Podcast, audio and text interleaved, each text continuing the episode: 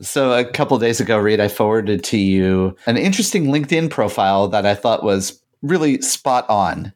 Mm-hmm, mm-hmm. This person who listed a couple of job descriptions on his LinkedIn profile that were just hilarious. I thought about updating my LinkedIn profile as well. He took the point of view of uh, he had a role within a bunch of major technology companies because he felt like, I guess, he was providing uh, value to those brands, maybe. Is that say it?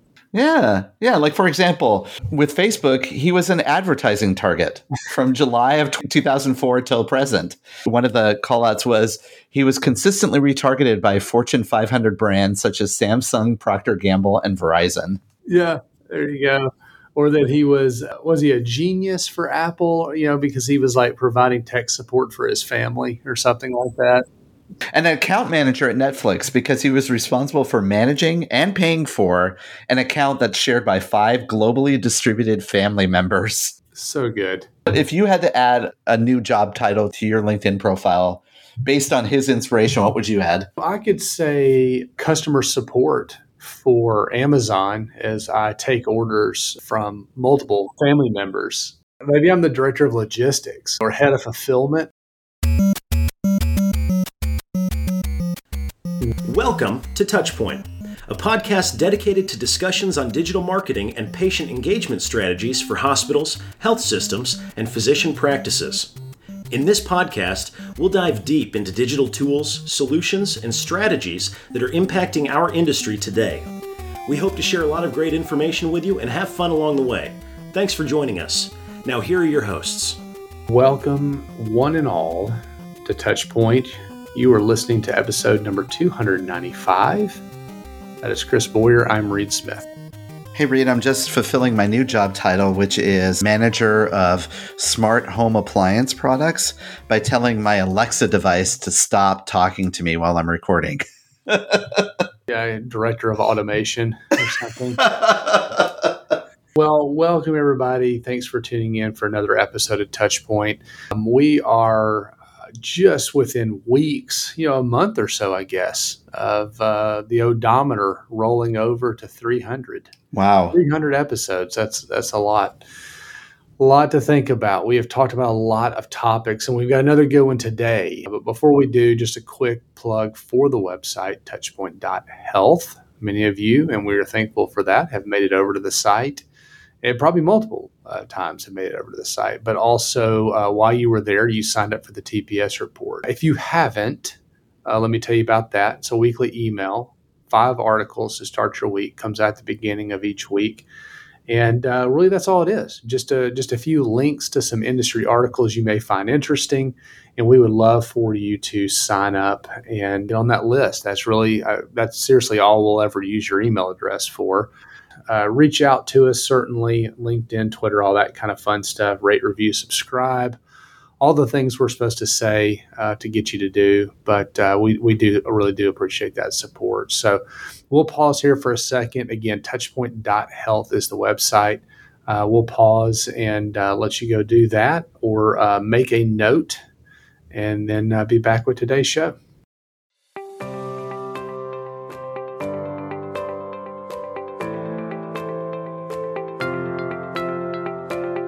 Chris, in today's digital age, your online reputation, as we all know, is crucial. With customers relying on online reviews, your first impression is also compared directly with your competitors. Sure is. And Reed, consider this 86% of patients today read online reviews, and 73% demand that that healthcare provider has a minimum four star rating. Demand. They demand it. Yeah, they do. Well, to stand out, choose reputation to help amplify your brand and to build trust. Be the provider of choice in your area, understand patient sentiment, get actionable insights, and even foster patient loyalty. And look, here's the easy way you could do that. All you need to do is go visit reputation.com slash touchpoint. That's reputation.com slash touchpoint, where you can download their healthcare online reputation management guide and build a reputation that performs for you.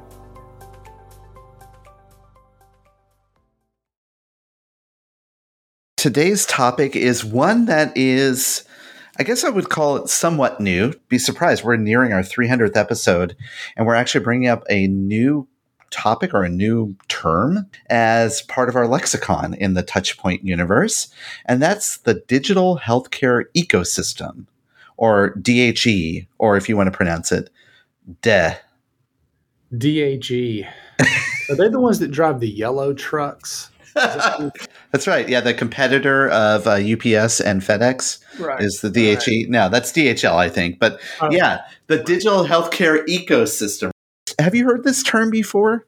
I want to say that I have. I, you know, I can't swear to it, but it sounds like something I've heard before. Well, when we dig into it today, I think a lot of us listening in will be saying, wait a second, I think we've actually talked about elements of this, if not this very concept. And we actually have a really great interview later on in the show with a good friend of the of the pod, Mitch Holdwick. Um, but before we get there, let's you and I talk about this topic of the digital healthcare ecosystem. Let's do it. Uh, let's jump into this first article. TaigaHealth.com is where it comes from.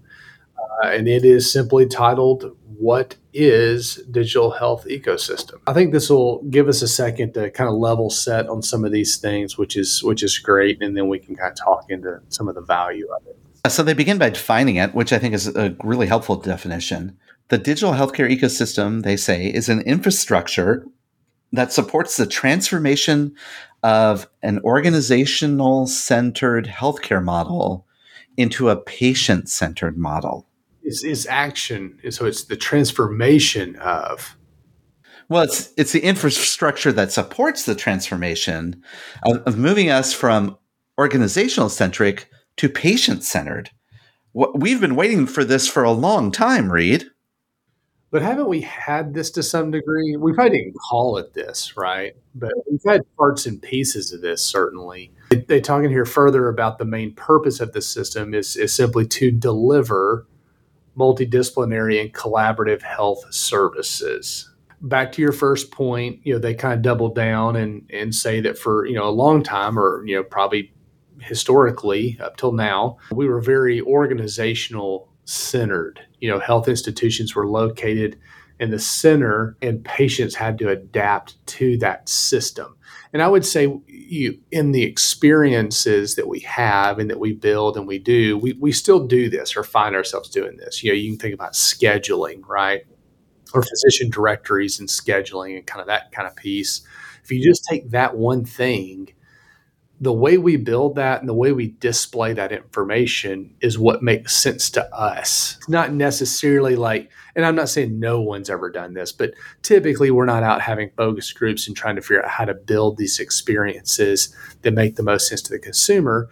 We just kind of sit on our organizational side of the fence and um, you know deliver experiences that we we assume are going to make sense. And some of them do and some of them don't. But but yes it, it's kind of that mindset.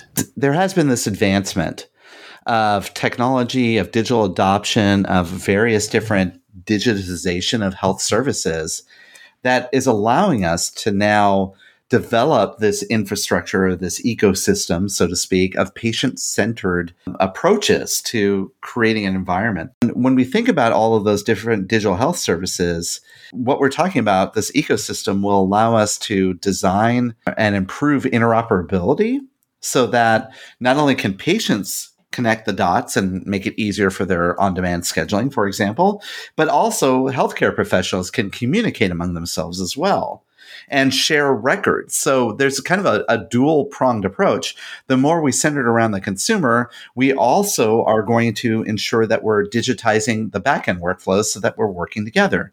And I think, in short, that's kind of what this concept of a digital healthcare ecosystem is. All right. So, knowing what it is, um, why do we care, right? Why is it important? I mean, I think some of it's very logical, right, for those, especially folks that are already kind of in that thought process of wanting to move to more of a, a you know a patient or a consumer centric model. But they talk in here about you know developing patient centered ecosystems means that the health system can not only provide treatment when patients are sick but they also support them in their wellness and preventative efforts. Ooh. Okay so i like that right? Now we're getting past just that care encounter. We're getting into things that allow us to kind of help them manage their wellness, including like social determinants of health, like you know the physical, mental, spiritual influences on the patient. This is an interesting concept. This is where I guess it's really hard to you know continue to define exactly what it is that we do on a daily basis, right? Because you start getting into social determinants of health, and that's takes into account a lot of parts of the organization and how they communicate and interact with patients and you know what it means and that kind of stuff. So I think that's where the idea of what our departments do is organization focused, right? So again, that's mm-hmm. back to this idea of flipping the focus back around to the consumer and, and not worried as much about you know how does that fit within our organizational charts but, you know, we've been talking a lot about how healthcare is changing too, right? Healthcare is coming out of our four walls of our hospitals into the community, even like things like at home care, home recovery, chronic management, remote patient monitoring. All of these things are kind of like this larger evolution of trying to provide care at all aspects of your life as appropriate. And so when we talk about this digital healthcare ecosystem, I think there's a broader importance here around this, right? To ensure that we sustain advanced quality health services economically, even combat inappropriate health costs and health equity really in our communities. So the the impact of all of this is is interesting. You, know, you mentioned remote patient monitoring, kind of hospital at home, and some of those you know kind of evolvement of care you know outside the walls or in the ambulatory space, and it's a lot of what what I'm focused on and kind of looking at. And it's it's interesting to think about, you know, how we'll see this space evolve over the next, you know, especially 10 years. Uh, it's probably, you know, the hospital is probably going to look very different, uh, or I know it will to like my kids than it than it has to me up to this point. And it's all about kind of that consumer focused piece so the article kind of outlines the effects of technology on healthcare practices today. More than 40% of Internet of Thing technologies are going to be related to the field of health. Isn't that wild? So, uh, I, you know, I, IoT or Internet of Things, I mean, this is like devices and technology that is, you know, connected to the internet, right? So, we're seeing more and more of that. And, and as you might imagine, the remote patient monitoring and hospital at home piece, even virtual sitting things like that that we've been doing for a little while, um, you know, telehealth, et cetera. Like, I mean, it's pretty clear they have to be connected to the internet to be valuable. So, but for overall as a category, getting close to half of what's out there being health uh, related, that's that's pretty fascinating. It goes on to talk about you know how technology has affected healthcare practices in terms of you know patients in healthcare institutions. Uh, they call out a few things here. So first uh, easier access to treatment. You know, one of the biggest benefits, and we've seen this certainly, and we've beat this into the ground over the last few years, but you know, telehealth, you know, the pandemic really accelerated it, of course, but again, the access to treatment so not just the care encounter, but they call out things like e-pharmacy applications, you know, appointment reminders, things like that. But actually being able to get scripts filled and actually have that point of care uh, just makes it so much so much easier.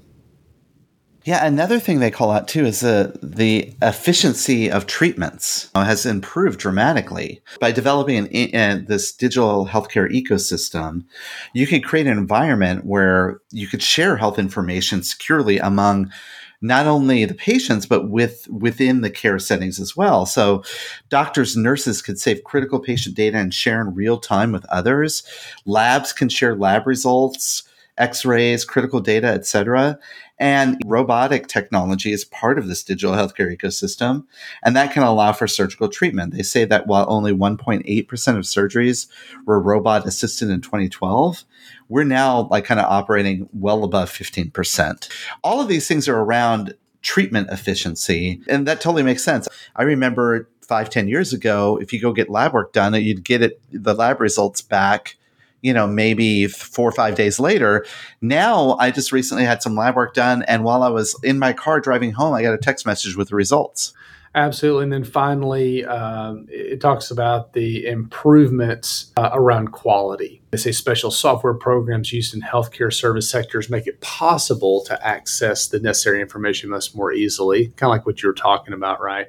And it enables you know healthcare professionals to effectively detect and follow uh, the patient's disease and other you know best treatments for patients. Um, and additionally, you know, it can play a key role in the way that we do our our work. I mean, because I even think about you know we think about telehealth as it relates to a care encounter, but you know as it changes the way we do our work, like virtual nursing, you know, is something that we're starting to pilot where you know, maybe nurses can, you know, do intakes and med rec and hourly rounding and discharge planning and some of those things that they don't physically have to be there to, to accomplish. So how can we combat some of the things that we're seeing around shortages of, of staff and burnout and things like that, reimagining what some of these roles may be based on technology? So this article is really great, and they actually have a little, lot more information about some evolving opportunities. And so we're going to link to this in the show notes. Be sure to click through and read a little bit more. But Reed, why don't we take a pause here? And when we come back, we're going to talk a little bit about the power of what a digital healthcare ecosystem is. And we have an interesting article from Deloitte that kind of outlines some of those characteristics. We'll, we'll go into that right after this break. Coming soon from Greystone, Bowstring, and Touchpoint Media, live from HCIC, a new podcast that brings you front row access to the latest innovative strategies that are shaping tomorrow's healthcare industry. In this 12 part series, as recorded live at the Healthcare Internet Conference, we'll hear from industry experts such as Paul Matsen of the Cleveland Clinic, Kathy Smith of Roper St. Francis Healthcare, David Feinberg from Mount Sinai Health System, Rose Glenn from Michigan Medicine, and many others. Subscribe now on Apple Podcasts, Spotify, Google Podcasts, or your favorite podcasting platform. This podcast series is brought to you by Greystone.net, Bowstring, and Touchpoint Media. All right, Chris. Well, now that we know what it is, um, now that we have defined a digital healthcare ecosystem and, and kind of the way to think about that, let's dive into this this next article. So this is from our friends. I'm using air quotes over at Deloitte. It's, it's called the the power of digital healthcare ecosystems. And so now, you know, we really kind of get into the you know the potential and where we see this uh, potentially going. And no surprise, right? The pandemic has kind of allowed for us to see huge opportunities where an ecosystem can really take hold and help to improve and transform our industry. And it's not lost on me. I really like to say the word ecosystem. It just makes it feel like we're part of like a diorama in a, like a nature museum. Yeah our work, our focus traditionally has really been around digital marketing and how digital marketing can help impact all of this. Well, we're one element of this larger ecosystem. So there's sort of a sense of belongingness here. Needless to say, Deloitte calls out that digital health products and services are at a pivotal moment now. Um, they say that in the first phase of digital health, companies focused on like evidence generation and user adoption. Think about like when patient portals were first coming around, or even initially telemedicine, right? It's just about let's put it out there, let's test it, let's show that it works, let's get, you know, and get more people to use it. In the second phase, the focus shifted to increasing adoption among employers and payers. So, employers and payers were the first to really embrace digital health solutions to try to manage their costs, ensuring that their employees were productive and, and they weren't taking too much time off for illnesses. And payers were focused on cost containment issues, right? They wanted, they talk about member membership lives, et cetera. Now they say today, payer adoption of virtual first providers has differentiated the winners as virtual first providers become ubiquitous, meaning everybody's now offering virtual first solutions. Mm-hmm. And that's an interesting dynamic of the industry. But there's also this dynamic about the consumer, right? Right. They talk in here about the the newly empowered consumer. I don't know if that's just because it's now there's an opportunity. I think they've always been empowered. There just weren't the triggers to pull, right? Like that you you couldn't do certain things. But they th- talking about the emergence of the newly empowered consumer combined with the development of radically, they call it, interoperable data sets on open and secure platforms. And the regulated development in healthcare will define the future of health. So that's a lot of words right there. but specifically, they say that many healthcare organizations now realize the power and force of purpose driven ecosystems and how platforms can catalyze the creation of these new business models. It sounds like very much an article Deloitte wrote, right? But uh, breaking that apart, it's really like, okay, so now we have this unique nexus of our industry and the consumers are driving transformation. So this is the true potential of these ecosystems and the platforms. Not only has COVID kind of accelerated digital transformation because of the adoption, social distancing and other things that made it so that we embrace digital health as a way to engage with our care, but also lines are converging between consumer, retail, technology, and healthcare. I know we were talking about it prior to the pandemic. It's hard to remember what happened prior to the pandemic, honestly. But we were talking about like there's these disruptive ele- entrants into the marketplace. Now, new entrants and incumbent organizations are reacting to disruption by doubling down on consumer focused solutions. I do feel like there is some doubling down. It's going to be hard to kind of think about, well, now what does that mean for these consumer solutions, right? And the expectation therein. Deloitte kind of is great because they, they understand the industry, how it's been going. And they say traditionally, our organizations have used M&A as a way to expand to new services. Right. Vertical or horizontal. Right. But now what we're doing is we're turning to and creating healthcare ecosystems to acquire capabilities. Think about healthcare incumbents are uniquely placed to lead transition to ecosystems and capture new value because they understand the patient, which they're now kind of saying now the consumer. In fact, Deloitte says that the patient is now the consumer. Because of their relationship with the patient, they have these incumbents can partner with these disruptors to create these new models that encompass these complex relationships and accelerate the shape of these ecosystems to get more buy-in, to get more alignment. I think M&A will still continue to be a thing. You, you see a proven model or, or a business or something, you know, I, I especially think about hospitals and hospital systems as they consider the ambulatory space. You're going to go out and probably buy something versus build something, whether that's like an urgent care deal or some sort of telehealth company or behavioral health, you know, component. If you don't do behavioral health, you kind of go you you go buy that service line, so to speak. But it's interesting to think about now that we've got, you know, the definition of kind of these these healthcare ecosystems in play. You know, what does that mean for hospital systems going forward? well, with this greater focus on the consumer and developing these consumer focused healthcare ecosystems, you know, is what we're talking about here, this has done some tremendous things, as Deloitte points out, to identify our current system's limitations as well as opportunities. Mm we obviously clearly have limitations. We're siloed. We're very much organizationally driven digital health solutions, as we talked about at the beginning of the show, right? All of these things are kind of limitations. So we as incumbents need to understand how to partner with these new disruptors that are coming into the into the space. And the reason why is these new disruptors traditionally have the ability to provide the best consumer experience.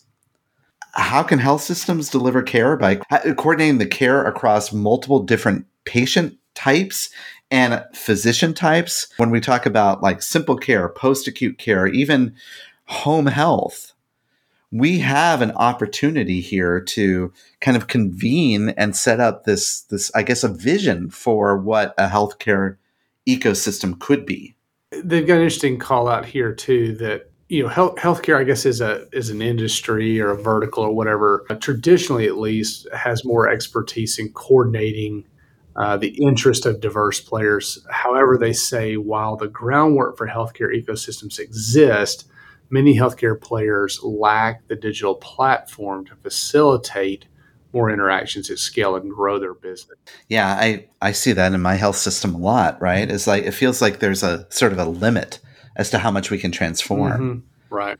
And I guess that I guess that's the point here of what Deloitte is trying to say, right?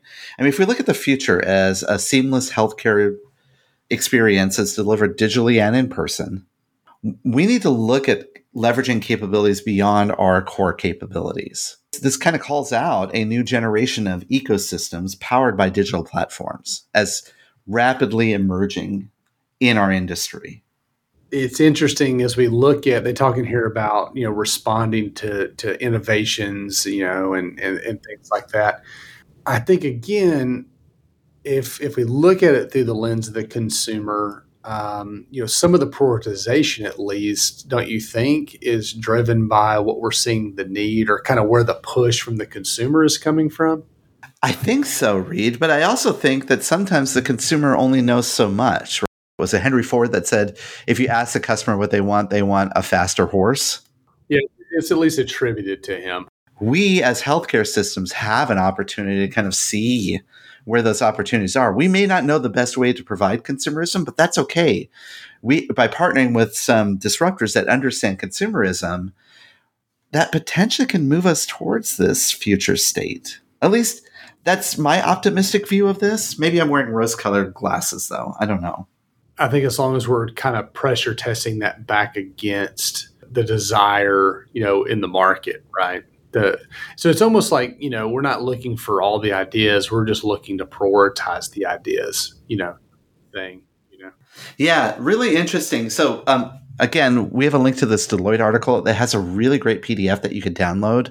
Interesting read about some of the things they found. They they outline a lot of different opportunities in it. And they even, you know, have some really great charts that you could share with others as you're talking through this at your organization, including, you know, characteristics of what an ecosystem disruption would look like. Let's take a pause here, Reed. We'll come back. And after the break, I'm going to sit down with Mitch Holdwick and talk about his perspective on the digital healthcare ecosystem and some of the stuff that he's doing at DeliverHealth and with his background knowledge working in health systems like you and I do, and how that plays into how he sees the future coming. So we'll do that right after this brief pause. Hey, it's Ryan Reynolds, and I'm here with Keith, co star of my upcoming film, If, only in theaters, May 17th. Do you want to tell people the big news? All right, I'll do it. Sign up now and you'll get unlimited for $15 a month in six months of Paramount Plus Essential Plan on us. Mintmobile.com slash switch. Upfront payment of $45 equivalent to $15 per month. Unlimited over 40 gigabytes per month. Face lower speeds. Videos at 480p. Active Mint customers by 531.24 get six months of Paramount Plus Essential Plan. Auto renews after six months. Offer ends May 31st, 2024. Separate Paramount Plus registration required. Terms and conditions apply if rated PG.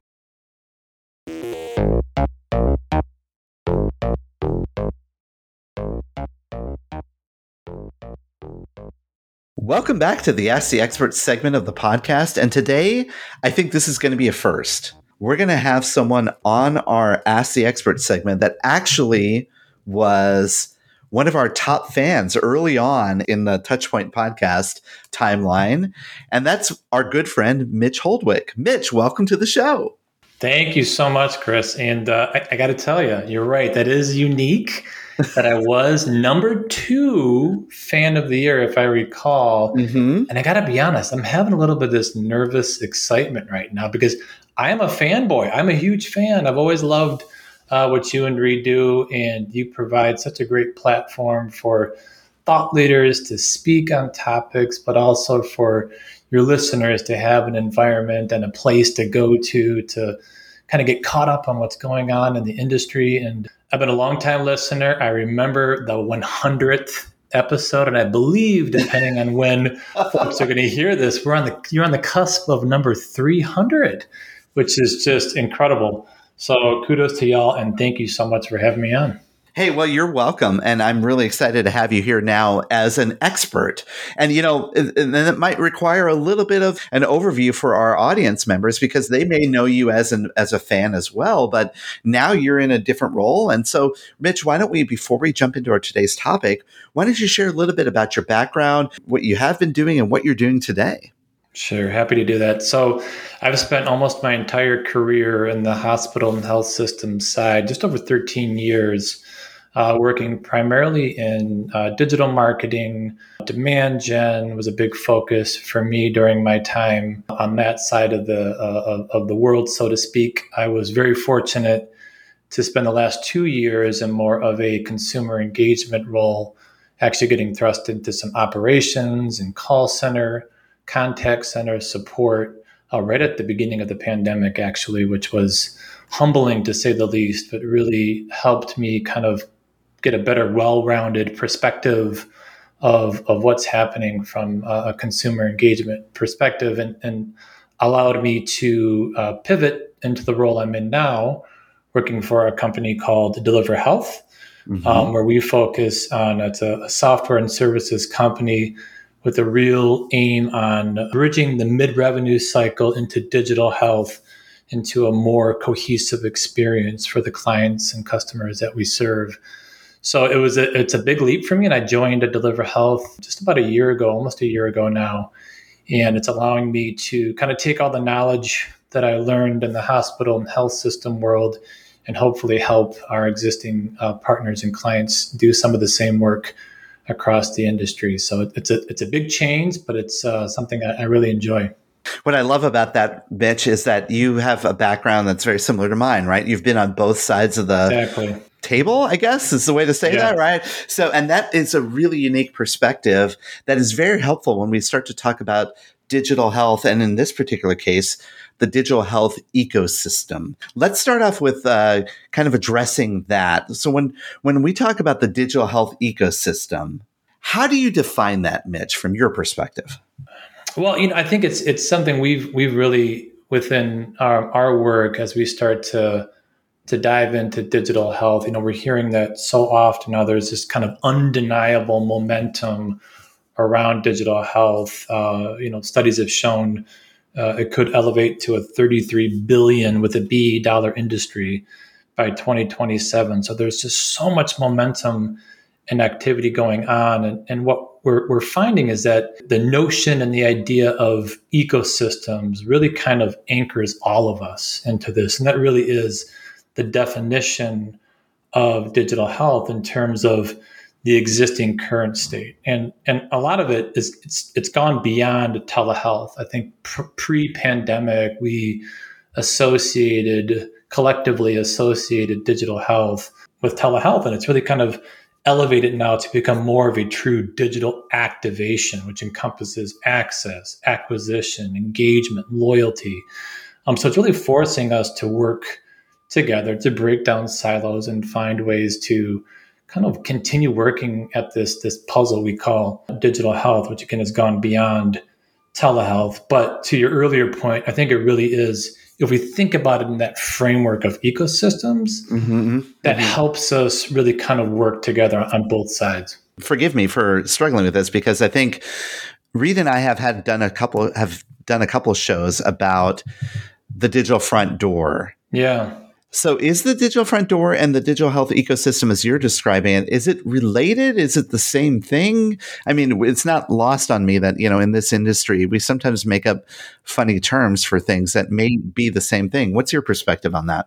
Yeah, that's a great point, Chris. And, and I, I know the um, the digital front door is it's a part of our positioning and something we we talk about um, quite a bit because you're, you're right for all the reasons we've mentioned previously in terms of the momentum around digital health, there's also this just everybody's talking about digital front door, and there's a million different definitions of it. So I, I do see it as as uh, uh, a kind of a, a different areas. What's really critical when we think about digital front door, it's it's it's more of how do we seamlessly integrate our existing digital health solutions into one cohesive, connected experience for our patients and community members. And I know that's really ambiguous and, and kind of broad, but that to that to me, if we were to define a digital front door, that's really what it means. That really what it, what it means to me, and I think it helps us kind of stay centered on one one topic. Yeah, absolutely. I think that's always helpful, right? We always come up with these terms and uh, like ideas and strategies, but I think we're talking about in general, this really is pivoting around the overall experience of patients, potential patients, and other stakeholders in that care journey, right? It's like we're trying to create a great experience. But you know, you you mentioned an interesting stat that uh, 63% of patients will leave their existing provider for one who offers a better holistic digital experience. That's crazy. Yeah, it is. It really is. And it's it's almost like there it's the modern consumer, right? We we you know, you guys talk about this often and I know your listeners are well aware that consumers are, are conditioned to think differently mm-hmm. and have come to not just expect but demand convenience. And that's really what we're competing against and, quote quote fingers i guess is that notion of convenience because they are conditioned to um, interact with brands differently. And, and there's that expectation of uh, a better as you mentioned holistic digital experience. So it's it's an important one one that we've certainly think about quite a bit as we work with with partners. I agree that there is a lot of let's put it this way there's a lot of opportunity for us yes. in our industry right to improve this whole digital ecosystem when we think about the digital health ecosystem why do you think that we struggle a little bit in our industry I think a lot of it, and, and again, this is from you know my perspective, working within hospitals and health systems, and now um, on the other side, supporting hospitals and health systems. Inevitably, it stems from kind of this what I would call digital health solutions chaos, where we have so many different point solutions or digital health solutions uh, coupled with technology platforms and oftentimes layered on top of archaic uh, uh, workflows and processes that are decades old. And it creates this just kind of overwhelming web of, of uh, different digital health solutions that were all designed with the best intentions. But we haven't, we've really struggled with how to make that all work together. How can we truly orchestrate all of those pieces so that A, it provides a better experience for end users or healthcare professionals using the products. We we talk about you know physician burnout, which is uh, again undeniable. There's that is a, a, real issue, but I think it goes beyond just physicians and our providers. It's really healthcare professionals that are burned out, and a lot of oftentimes it stems from the the chaos I mentioned. So I, I think we have a, an opportunity to rather than thinking about what else can we add, what else can we do, how do we start to untangle and orchestrate that existing kind of digital health solutions chaos to provide a better experience for our patients? Yeah, and I, you know, having been through a couple of these digital health solutions, and I know Reed is doing a lot of that in his organization right now too. I think it's natural, right? Because we kind of evolved into this space very much, and, and I don't mean this in a negative way, but kind of in a siloed approach, right? We're trying to solve like let's let's take for example online appointment scheduling. Oh, well, you know, our patient portal or patient portals have online appointment scheduling, so we're just going to surface that to make it easier for the for the patient, right? Of course, everyone wants online appointment scheduling, but you you can't just launch an individual tool into this ecosystem without understanding that it that may relate to so many other things that are going exactly. on, right? Exactly. Yeah. Hundred percent. That's, that's a really good example. You know, on the surface, you know, that's a solution, like I mentioned, that was designed with the best intentions. Of course, we all want the ability for our patients and community members to be able to schedule on demand.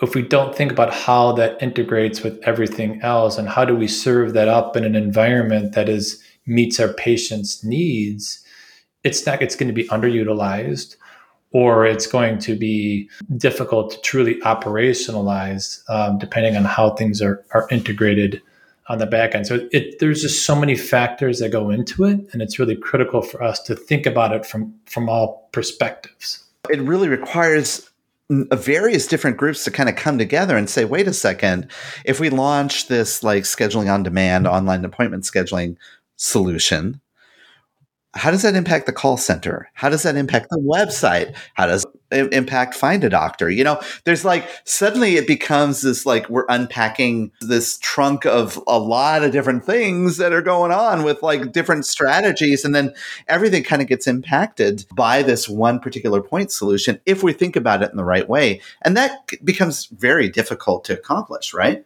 It's true. And that's actually a good point, Chris. It made me think about you know, kind of harkening back to my days within hospitals and health systems. And I mentioned at the beginning of today's episode about my work with with call centers, and I think that's a it's a good example of where we have to really think about our agents, our customer service reps, actually performing those duties on a daily basis and the work that they do when we effectively saddle them with all of these different technologies and solutions we have to be cognizant of how that impacts their work and allows them to do their jobs.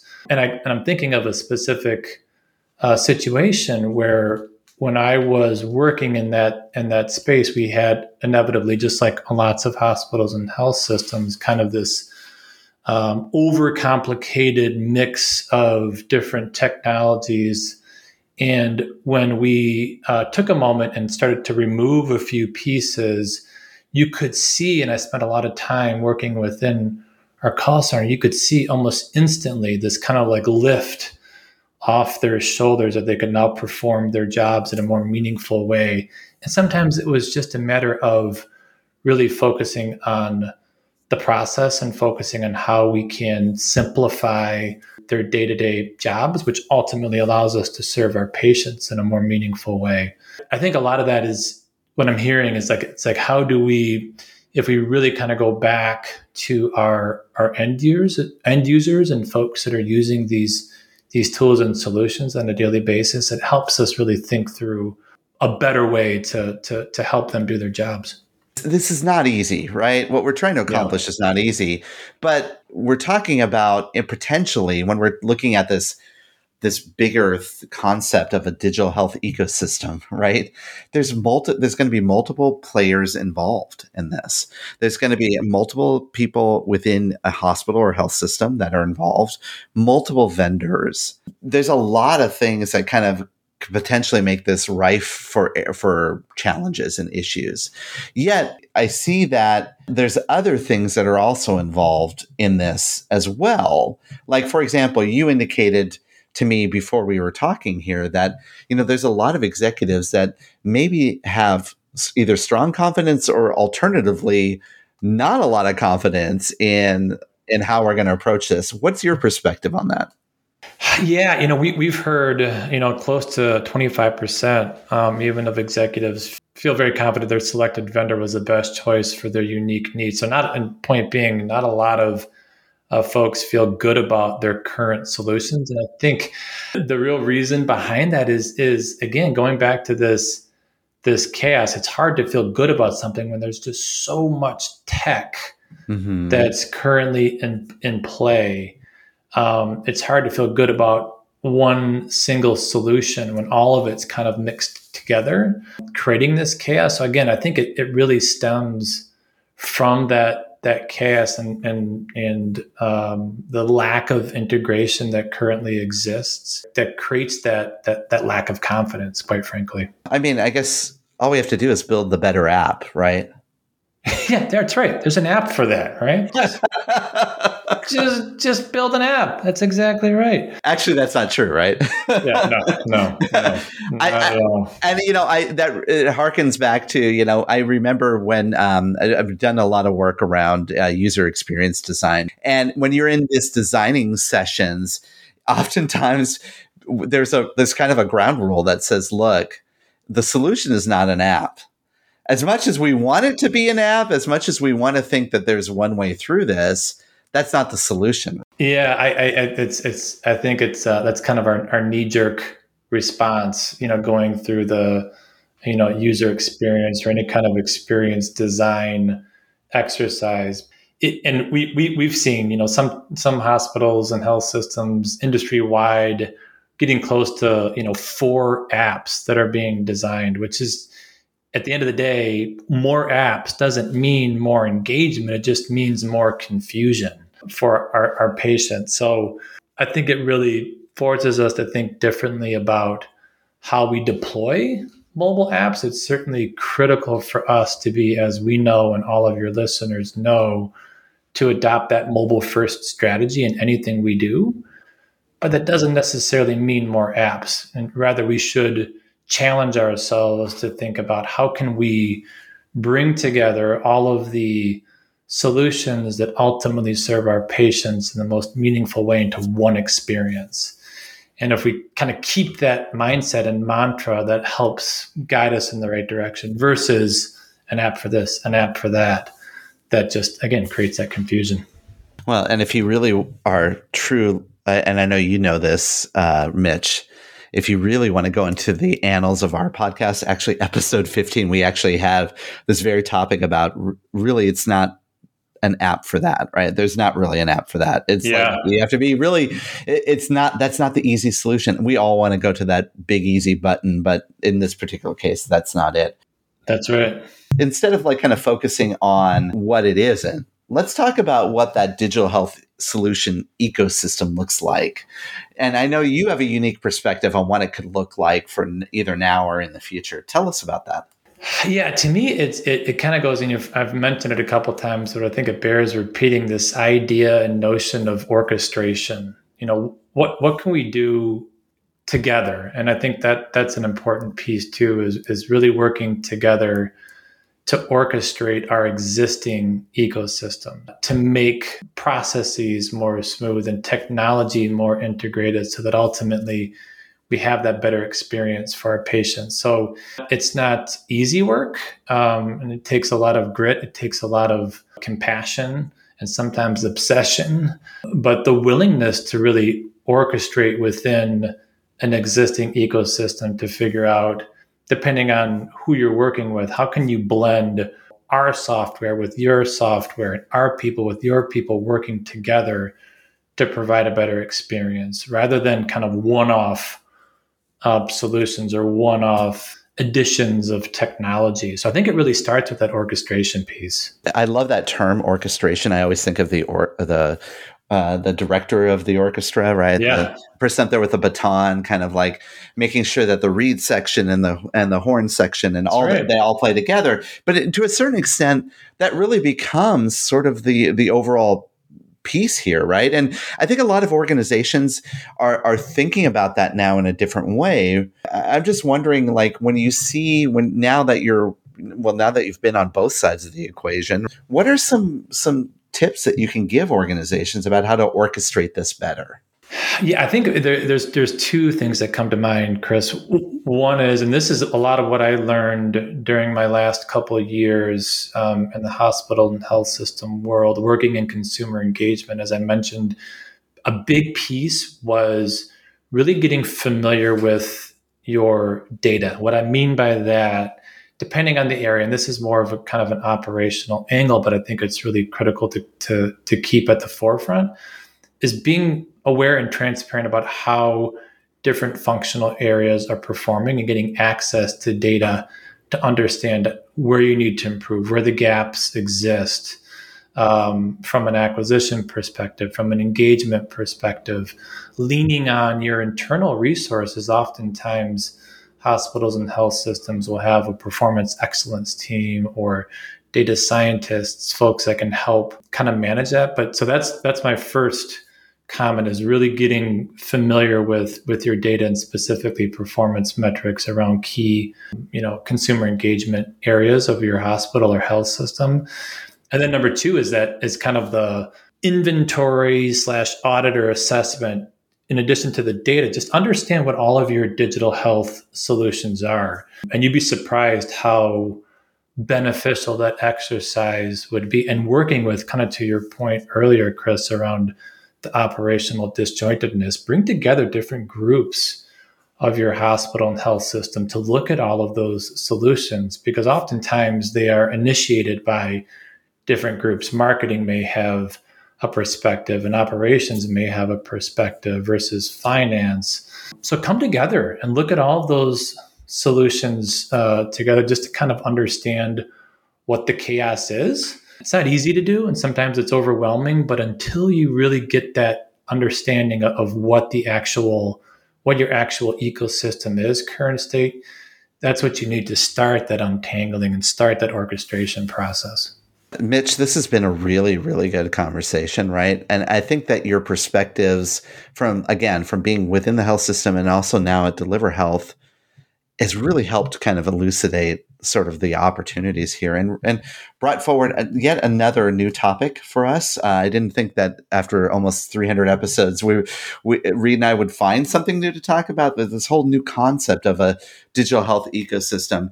Before we go, Mitch, I'd love for you to share a little bit more about DeliverHealth and and ways that people can connect with you and also DeliverHealth online, so that you know they can continue this conversation.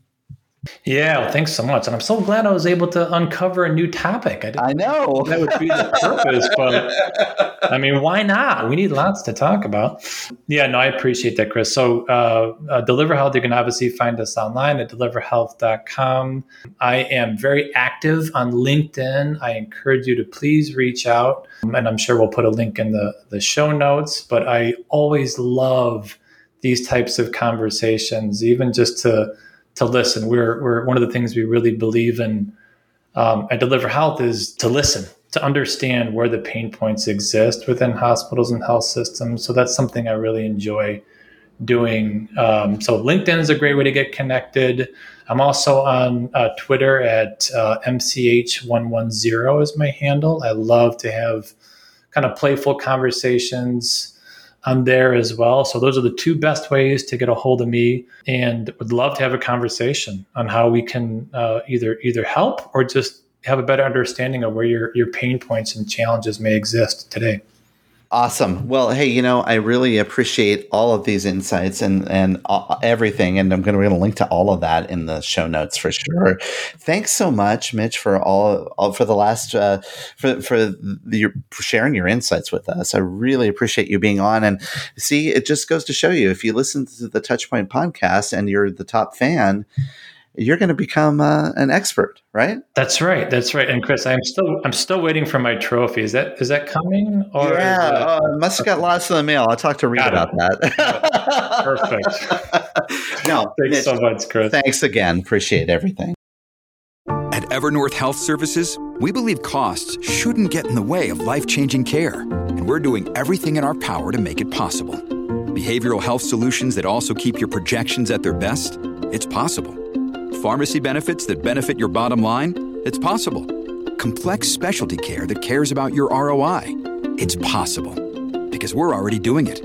All while saving businesses billions. That's Wonder made possible. Learn more at evernorth.com/wonder.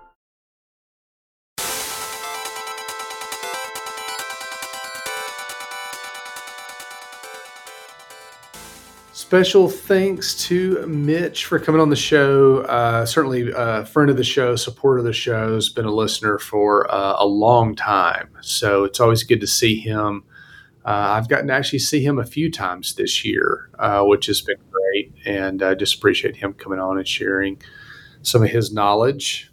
Just a quick reminder touchpoint.health is the website. If you would go over, sign up for that, we'd love love the support there. Certainly rate, your review, subscribe, tell a friend, tell a family member about the show. Still, the number one way people find us is when uh, more people find us, right? So, uh, yeah. so send send uh, send people there. That would be that would be super super helpful. Uh, reach out, let us know how things are going, what we can do, what we can help with. Um, and uh, also, as part of the TPS report, there are a few quick links to upcoming industry conferences. Chris, I know you'll be at SHSMD, which uh, is just uh, it's days away at this point. Days away. Next week when you're hearing this, yeah. So, uh, and then the Healthcare Internet Conference later this fall, and then certainly uh, there's a number of other things kind of going on uh, as well. So um, let's let's do this. Let's uh, let's do a couple recommendations, and then we'll uh, we'll call it a week. All right, Reed. I'm going to recommend a TV program that I just recently saw. It was it's streaming on Hulu. It actually premiered on FX and now it's on Hulu. I guess it's a comedy drama TV series called The Bear. Have you heard about this? I have not. It's really good. It's about a, a, a young chef who is in the world of fine dining. He returns home to his family run business. It's an Italian beef sandwich shop in Chicago after his older brother commits suicide and basically leaves behind the restaurant to him. So he returns home, classically trained fine dining, comes into this like kind of very much over the counters sandwich shop with a group of, uh, with a um, a crew there, the other chefs and pastry chefs and and and whatever, and and basically tries to bring in this new sense of fine dining into a small sandwich shop. It's a comedy, it's a drama. It's very much on the relationship he has with his family, but also the relationship he develops with the people that are working there. They're a series of eight episodes, about a half hour long each. So you can easily binge watch this show if you have Hulu. And it's just incredible. It's what, probably one of the best TV shows I've seen in the last you know few years. The acting is is stupendous, the writing is great, and it's just it's just different. It's a completely different f- feel to the show. Um, I highly recommend it. Uh, clearly, I just recently, me and my wife, we just binged it over a series of a couple of days. It's called The Bear, and it's on Hulu. Highly recommend it. I like it. I like it. I have to check that out. Um, uh, recommended TV show, but but really, it's kind of up to you which TV show that is, and that's it. No, um, no. Uh, so it's co- college football is kicking off this weekend. Pun intended. No pun intended. Anyway, uh, it starts this weekend as we're recording this, I should say. And so, uh, recommend that you get some burgers, maybe cook out. It's a good time of year. You know, we're starting to get close to fall, and uh, weather's getting nice outside, and it's uh, it's just fun to, to have some some football playing in the background and kind of be out uh, over the grill. So that's what I'm uh, that's what I'm recommending for the weekend. That is amazing. I like that. In fact, we're going to fire up the grill tonight. It's a great weekend. So, all awesome. right. Well, uh, thanks everybody again. Uh, we certainly appreciate the support. Reach out to us. Twitter, LinkedIn is is uh, the best way to do that. Uh, would love to uh, hear from you, uh, hear what you're uh, what you're working on, what you'd love to hear more about. If there's something you want us to dig into, a topic to cover, somebody to have on the show, things like that. So um, happy to always have those conversations. For Chris Boyer, I'm Reed Smith, and we'll see you next week. This has been a Touchpoint Media production. To learn more about this show and others like it, please visit us online at touchpoint.health.